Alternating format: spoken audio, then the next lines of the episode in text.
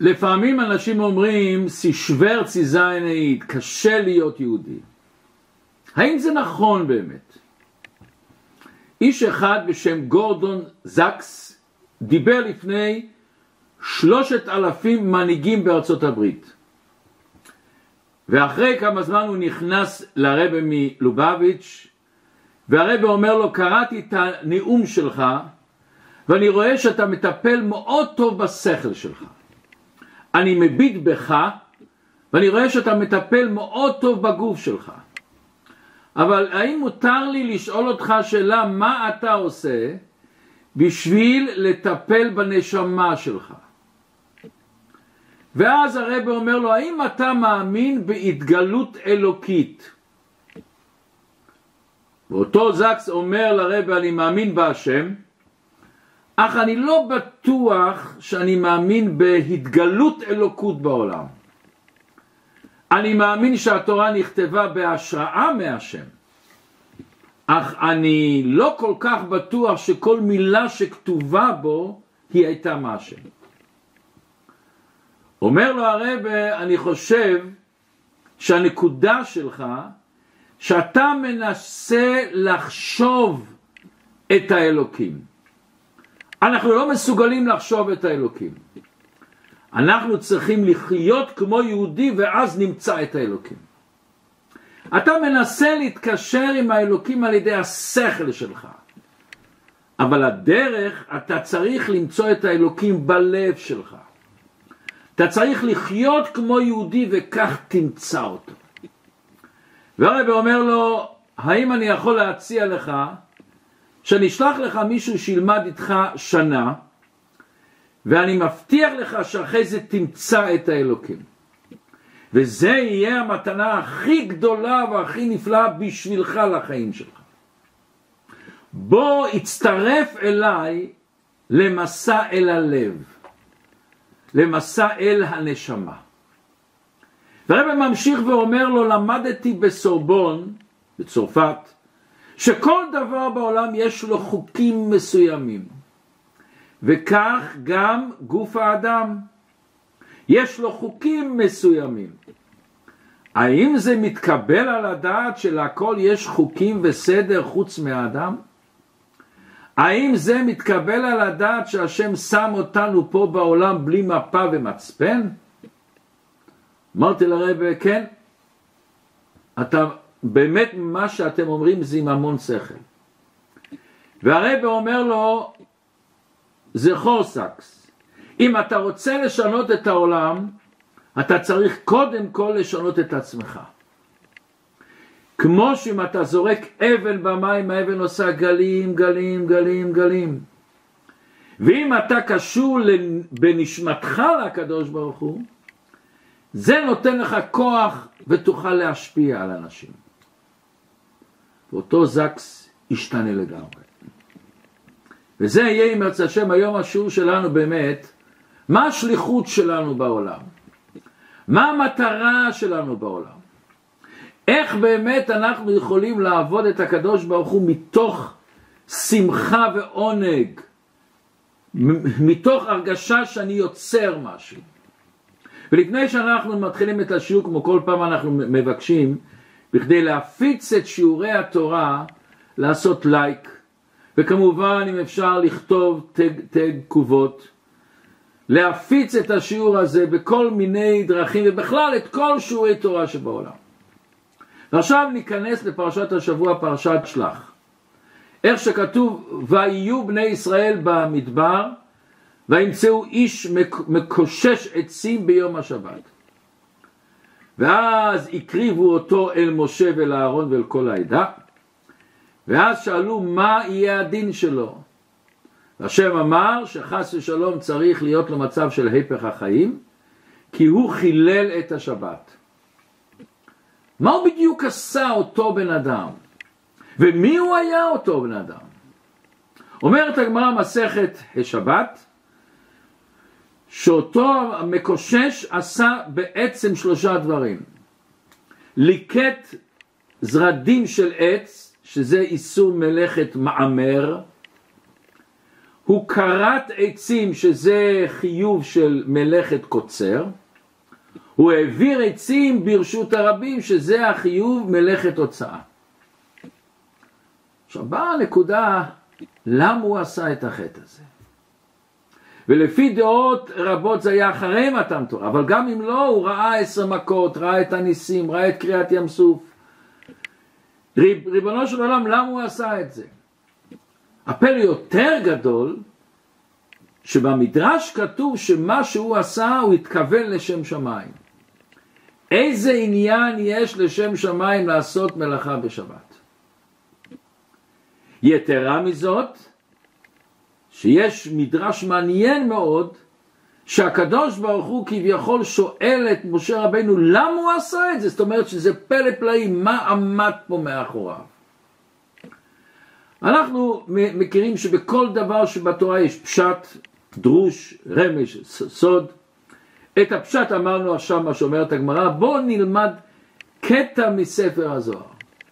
ספר הזוהר שהוא פנימיות התורה שהוא מלמד אותנו בצורה נפלאה ונותן לנו מבט אחר עמוק מאוד על כל העניין, שהיה כאן ביסוד שיטה מסוימת איך יותר להתקרב לקדוש ברוך הוא.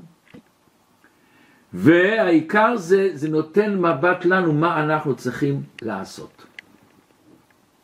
אומר הזוהר הקדוש, העצים האלה שהוא קושש זה לא היה סתם עצים, זה היה עץ החיים ועץ הדעת. איך שייך לומר שזה היה עץ החיים ועץ הדעת? הרי העצים האלה היו בגן עדן, מה זה שייך לפה? בא הזוהר ואומר זה לא ממש הוא אסף וקש... ו...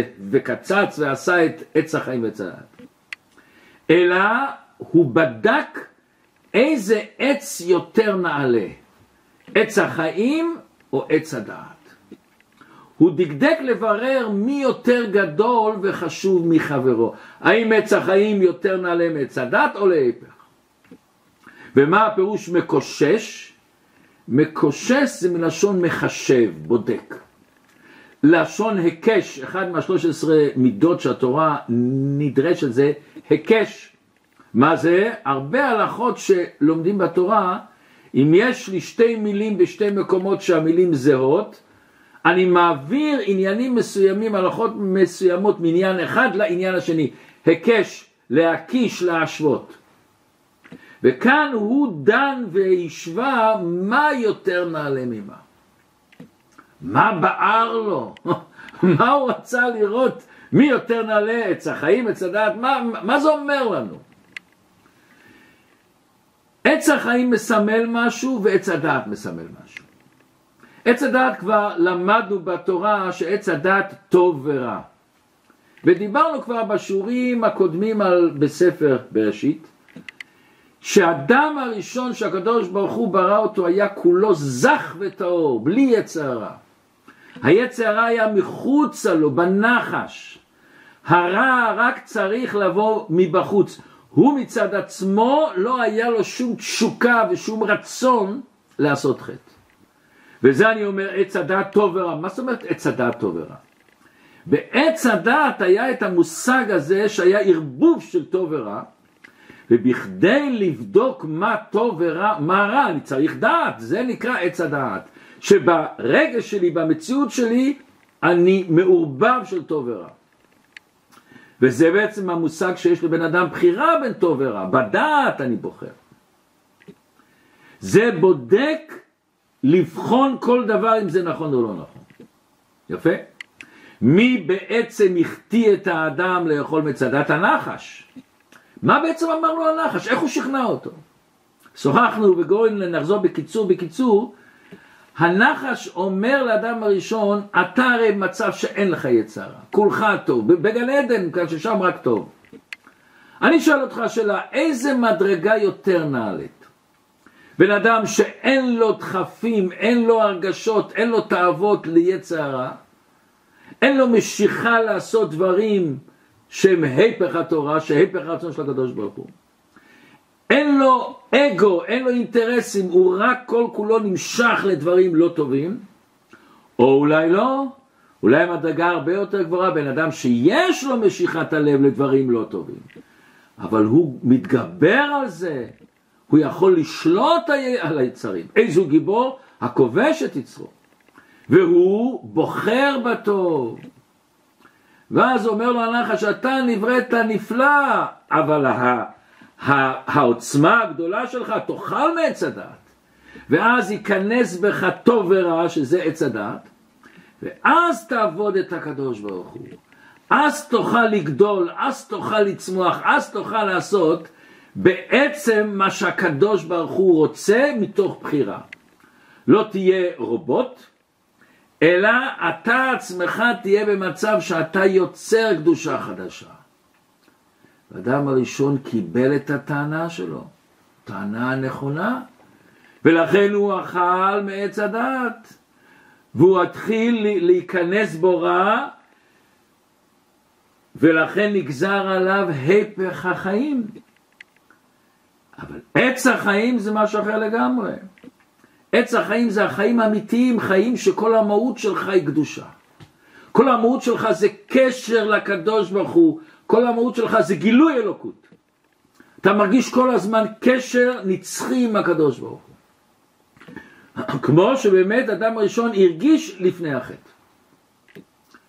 ואז אותו בן אדם שהיה המקושש, עוד מעט נראה מי הוא היה, אחרי שהוא הקיש ובדק איזה מדרגה יותר גבוהה, הוא אמר, עץ הדעת הרבה יותר גבוה.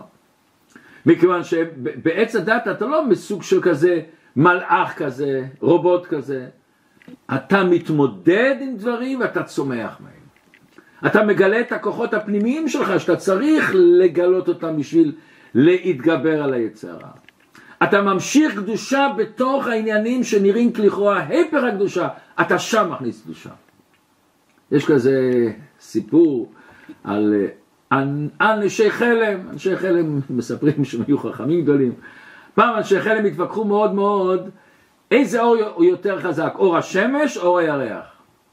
שנתיים וחצי הייתה מחלוקת ונמנו וגמרו, אור הירח יותר חזק מאור השמש. למה? אמרו פשוט מאוד.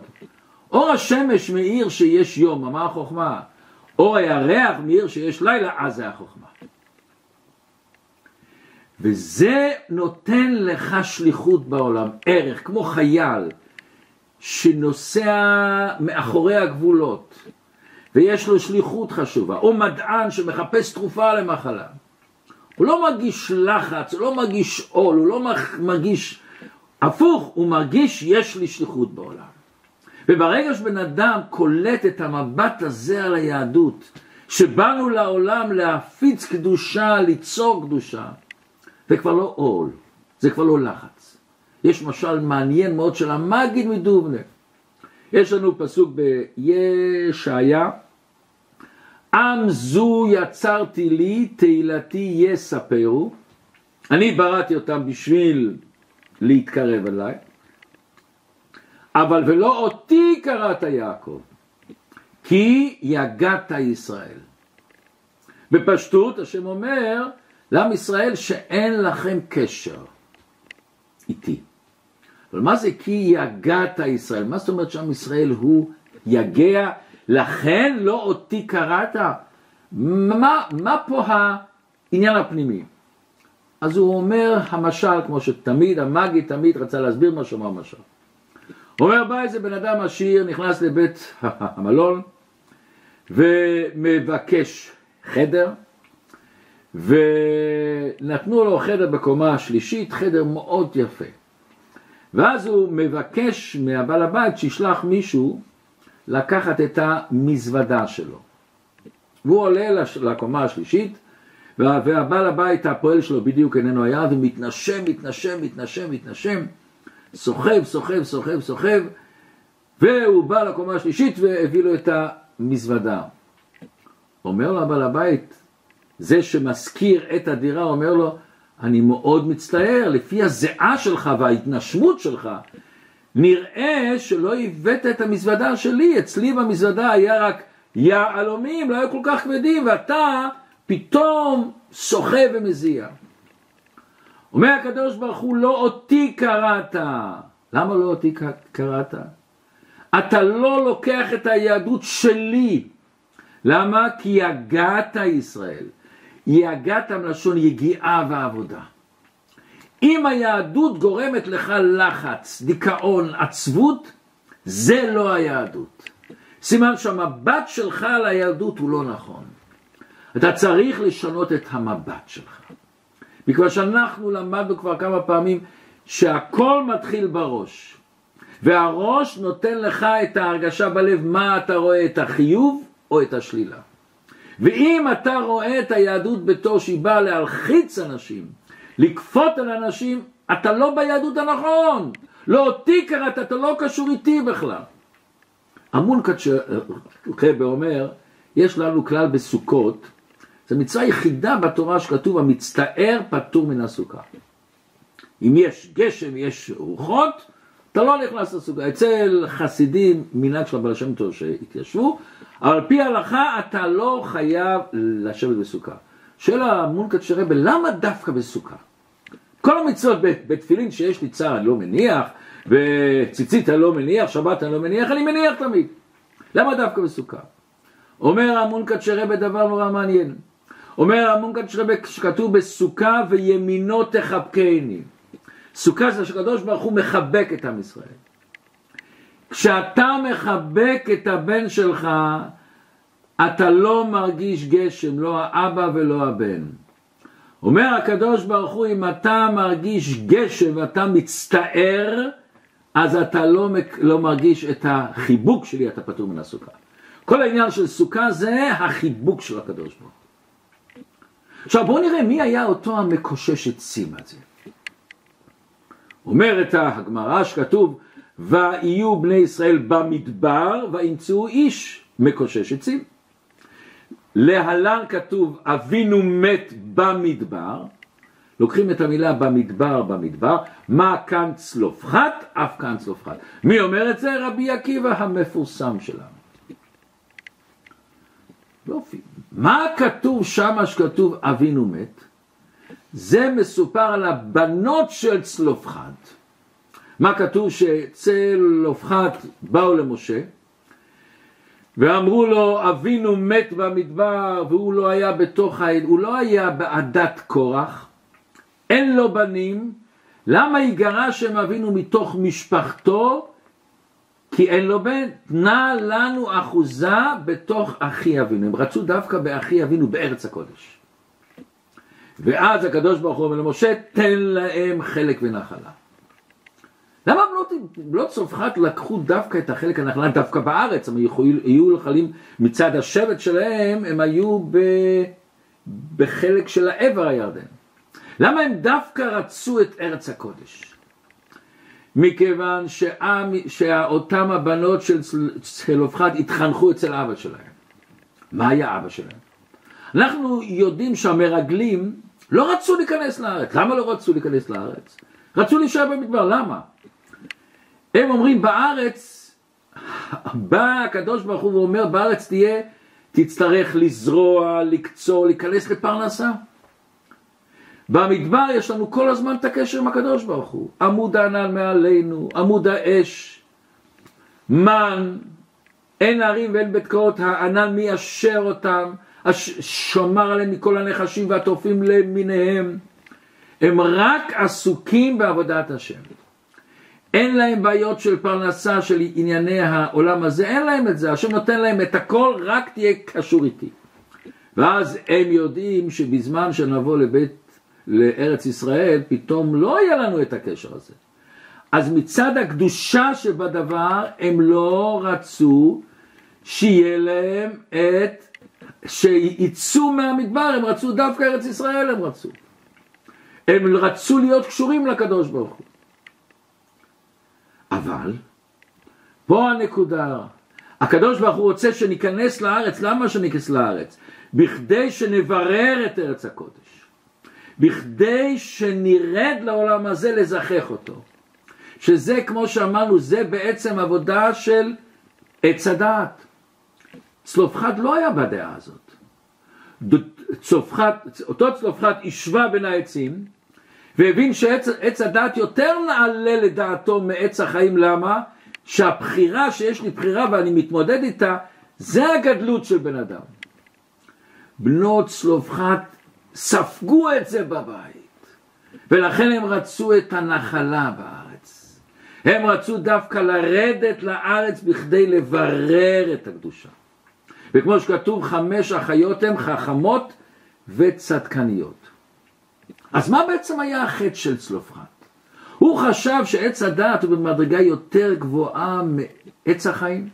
ואנחנו מכירים שבעלי תשובה, שזה בעצם עץ הדעת, עדיפים מצדיקים שזה עץ, עץ החיים.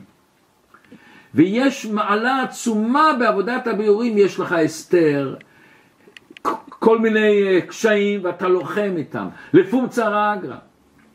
נכון שבן אדם מתעסק עם ניסיונות הוא יכול ליפול, ולכן אנחנו אומרים אל תביאנו לידי ניסיון, אבל אם השם מביא לי את הניסיון, אני נהנה מזה, למה?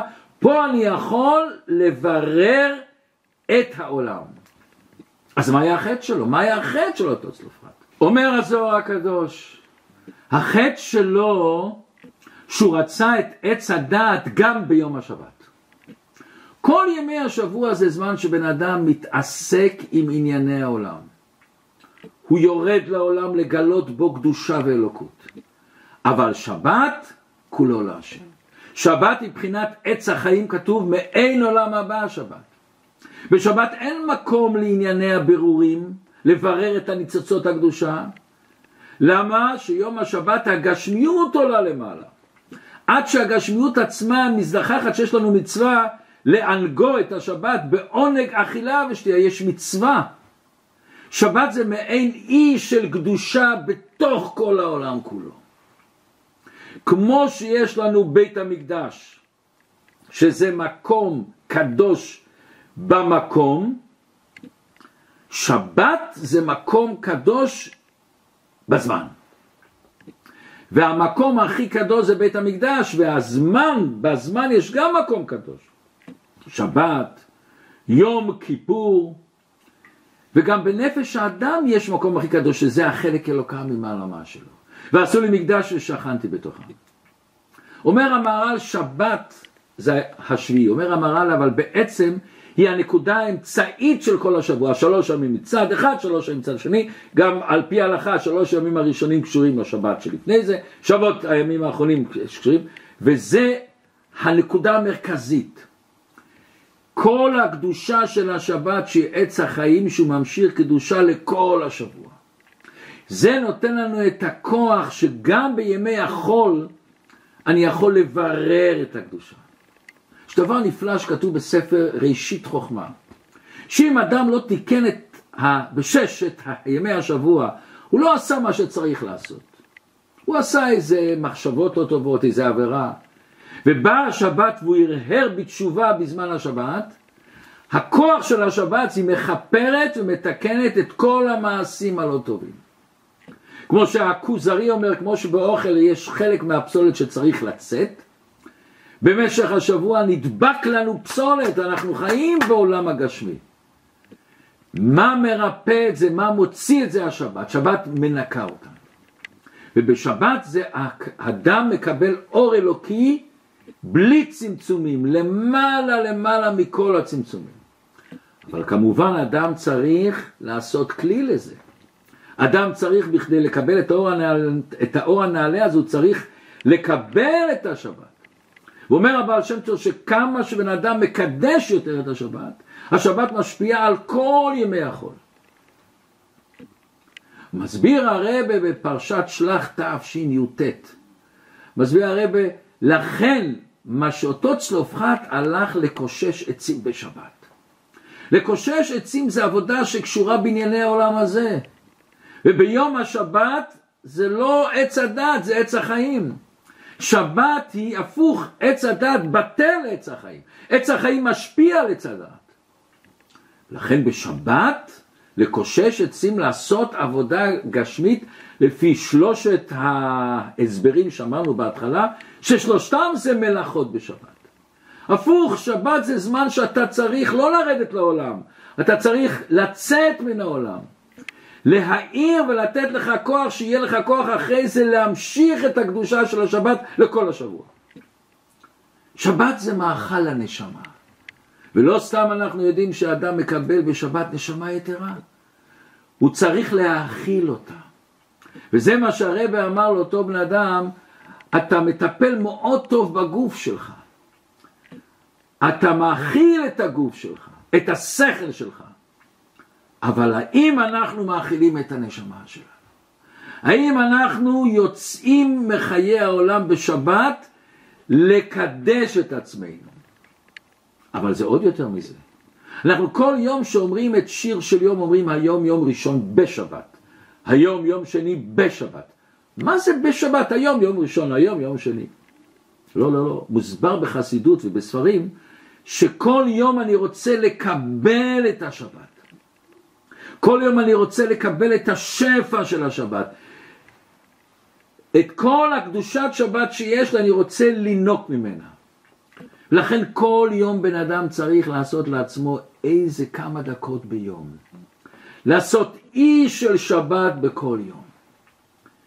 אי של שבת ביום ראשון וביום שני וביום שלישי. להיות עם עצמו. ולכן על פי ההלכה אם אני רואה מאכל טוב אני שומר אותו לשבת. למה? אני רוצה להמשיך את הקדושה גם בימי החול. מכיוון שבימי החול שאני מתעסק בעץ הדעת אפשר חלילה להיכשל ללא עניין השבת. אבל כשמאיר בחינת שבת שהיא למעלה מן העולמות, אז יש לך את הכוח שאתה יכול לרדת לעץ הדעת ולא ליפול חס שלום. הפוך, להעלות אותו לקדושה. ובדיוק כמו שמישהו אמר לי כזה משל, אחד בעל תשובה אומר לי, שבהתחלה הוא אומר לי, שבת פסעה אצלי הכי מושלל. ועכשיו אני כל השבוע מחכה לשבת הזו, הוא אומר לי, הוא מאוד צולל במים. אז הוא אומר, כל כמה זמן אני מוציא את הראש להכניס אוויר, לשאוב, למה? שיהיה לי כוח לרדת. ויש אנשים ששמים על הגב שלהם מחלי, מחל, מחלי חמצן, שיהיה להם הרבה זמן לצלול מתחת למים. שבת אני יכול לשאוב מכלים מכלים של קדושה, מכלים מכלים של מים. מובא בספרים דבר נורא, נורא מעניין, ששבת וימי החול הם כמו עץ וענפים.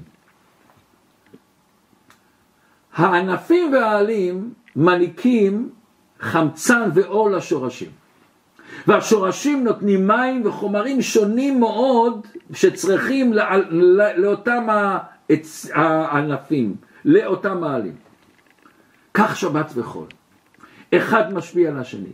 השבת נותנת לי את הכוח, היא השורש, והיא מניק, מעניקה לכל הימי החול, מעניקה המון כוח.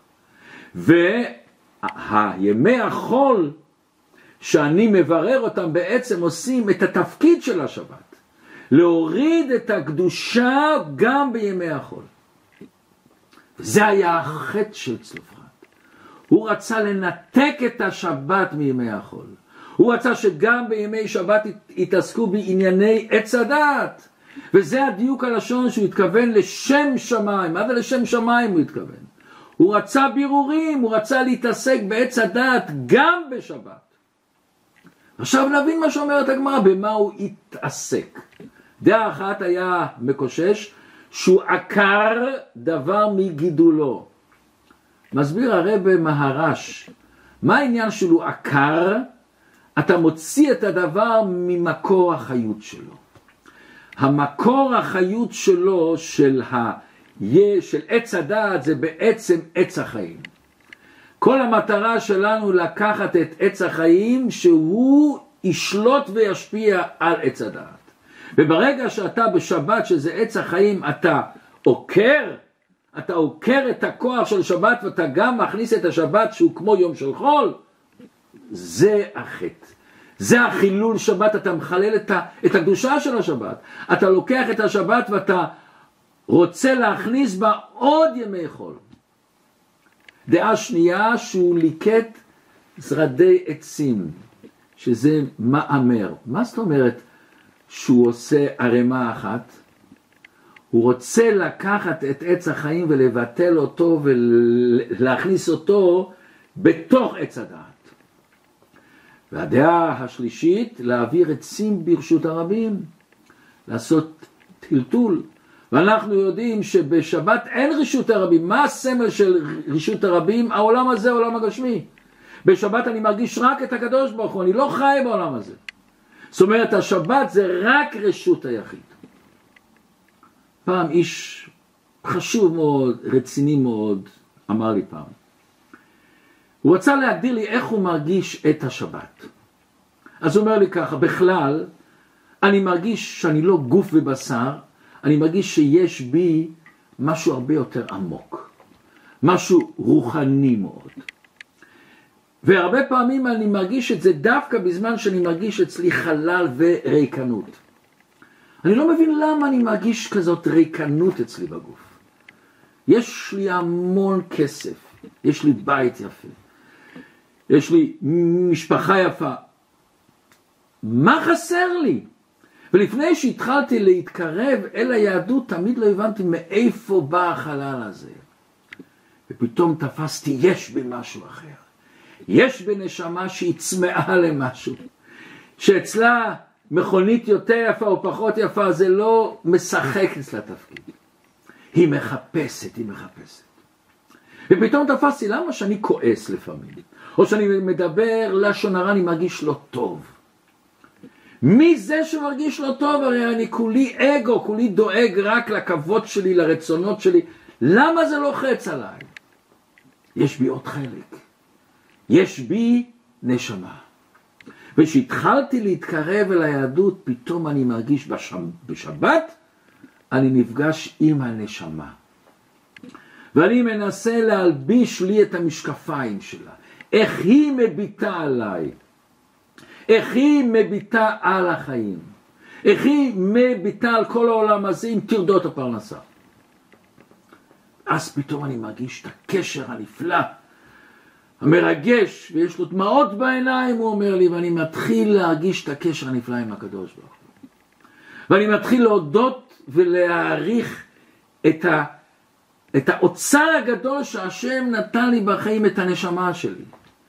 את האוצר הגדול של השליחות שלי, שהשם סומך עליי. אני כמו שאני מסתכל על כל העולם, על הקוסמוס, מיליון מיליארדים אנשים, ואני עומד בצד, והקדוש ברוך הוא שולח אותי לשם, יש לך פה שליחות. ולפעמים אני אומר לך, יש לי שיחות מרגשות ומעניינות מאוד עם הנשמה. וזה נותן לי כיוון בחיים, משמעות בחיים. ופתאום אני מרגיש שאני לא כל כך רע כמו שנדמה לי. והנשמה תמיד נותנת לי את המסר, יש בך המון טוב. ולכל בן אדם יש את הפוטנציאל, תגלה אותו. וואו, זה השבת שלי. ואני זוכר משל נפלא של הבעל שם טוב. הבעל שם טוב אומר משל לבן אדם עשיר, שהלך ברחוב, ושומע אנשים עומדים ומקיפים מישהו מסוים. אז הוא הולך להתקרב ומוצא שמה בן אדם שמנגן על כינור, ניגון נפלא. ואז הוא נותן לו כסף, נגן עוד פעם, נגן עוד פעם, הוא נגן עוד פעם ועוד פעם ועוד פעם. הוא רצה לחקוק את הניגון הזה בראש שלו, בלב שלו. והוא הצליח. ומאז כל יום שהוא קם בבוקר הוא מתחיל את היום עם אותו ניגון. כשהוא הולך ברחוב הוא מנגן ניגון. יש לנו כאלה, הרבה פעמים אנשים כזה ניגון שמתנגן מאליו. פעם אחת הוא קם בבוקר וטרגדיה, הוא לא זוכר את הניגון. מנסה, מנסה, מנסה, לא זוכר את הניגון. אומר אבל טוב מה הוא עשה? שם פלקטים בכל העיר ואמר כל המנגנים מוזמנים לבוא אליי ומי שיחזיר לי את הניגון יעשה השבת אבדה ניתן לו עשר אלף רובל. ובאו המון המון המון המון אנשים ועמדו בשורה וכל אחד נכנס לחדר וניגן את הניגונים הכי יפים שלו. והבעל הבית אומר הניגון שלך מאוד יפה אבל זה לא זה, זה לא זה. ועוד אחד בא ועוד אחד בא ולכולם הוא אומר כל כך יפה והוא נותן לכל אחד קצת כסף על הטרחה שלו אבל זה לא זה. אומר הבעל שם טוב משהו מרגש מאוד. כל אחד מאיתנו, אתם ואני וכל אחד ואחת מאיתנו, שמענו את הניגון הזה הנפלא בשמיים. הנשמה שלנו ניגנה את הניגון הזה. ופתאום מורידים אותה למטה לעולם הזה. והעולם הזה שם אין את אותו אור, את אותו קדושה, את אותו יופי, את אותו זוהר שיש למעלה. והנשמה הזאת זוכרת, זוכרת את, הנשמה, את, את אותו ניגון שהיא שמעה למעלה. את הניגון הזה מחיה נפשות. היא מחפשת אותו.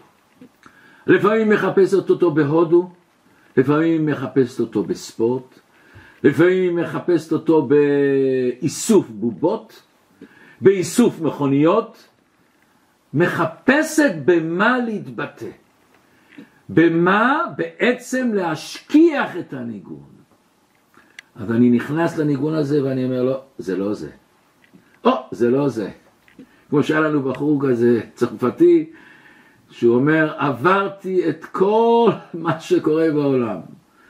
ובסוף אמרתי לעצמי, סה פסה, זה לא זה, זה לא זה. אז בואו נעשה לנו שיחה עם הנשמה שלנו. וכל אחד תאמין בנשמה שלך, תאמין בשבת שלך, תאמין בכל יום שלך שהשם נתן לך את הכוח של עץ הדעת לברר את הדברים, ליצור דברים, להכניס קדושה בחיים, לשנות את החיים שלי, את, החי... את הקשרים שלי עם המשפחה, להסתכל בעיניים של הילדים ולהרגיש את הקשר איתם, להרגיש את הנשמות שמתחברות, להסתכל בעיניים של האישה והאישה בעיניים של האיש, להתחבר אליהם. היה באמריקה זה מחקר מאוד יפה, עשו שאנשים ישבו אחד מול השני, לא דיברו, רק הסתכלו אחד על השני. ולפעמים יצאו אנשים מבוגרים בגיל זקנה. הבעל והאישה ישבו אחד על השני איזה עשרים דקות והסתכלו. והיה כל כך מרגש לראות שאחרי כמה זמן הם קמים ומתחילים לרקוד ביחד. ופתאום רואים שמסתכלים אחד על השני, פתאום מתחילים לחייך. בואו ננסה את זה, נשב על יד הילד שלנו להגיד אני כל כך אוהב אותך, אני רוצה רק להסתכל לך. להסתכל בעיניים שלך. ותראו שפתאום מתחילים לחייך. פתאום מתחילים לראות כאלה אורות אחד בשני, כל כך הרבה טוב שיש בשני. ושהשם יעזור, שאם ירצה השם נזכה בעיניים שלנו לראות בביאת משיח צדקנו כאן בעולם הזה, למטה מעשרה טפחים.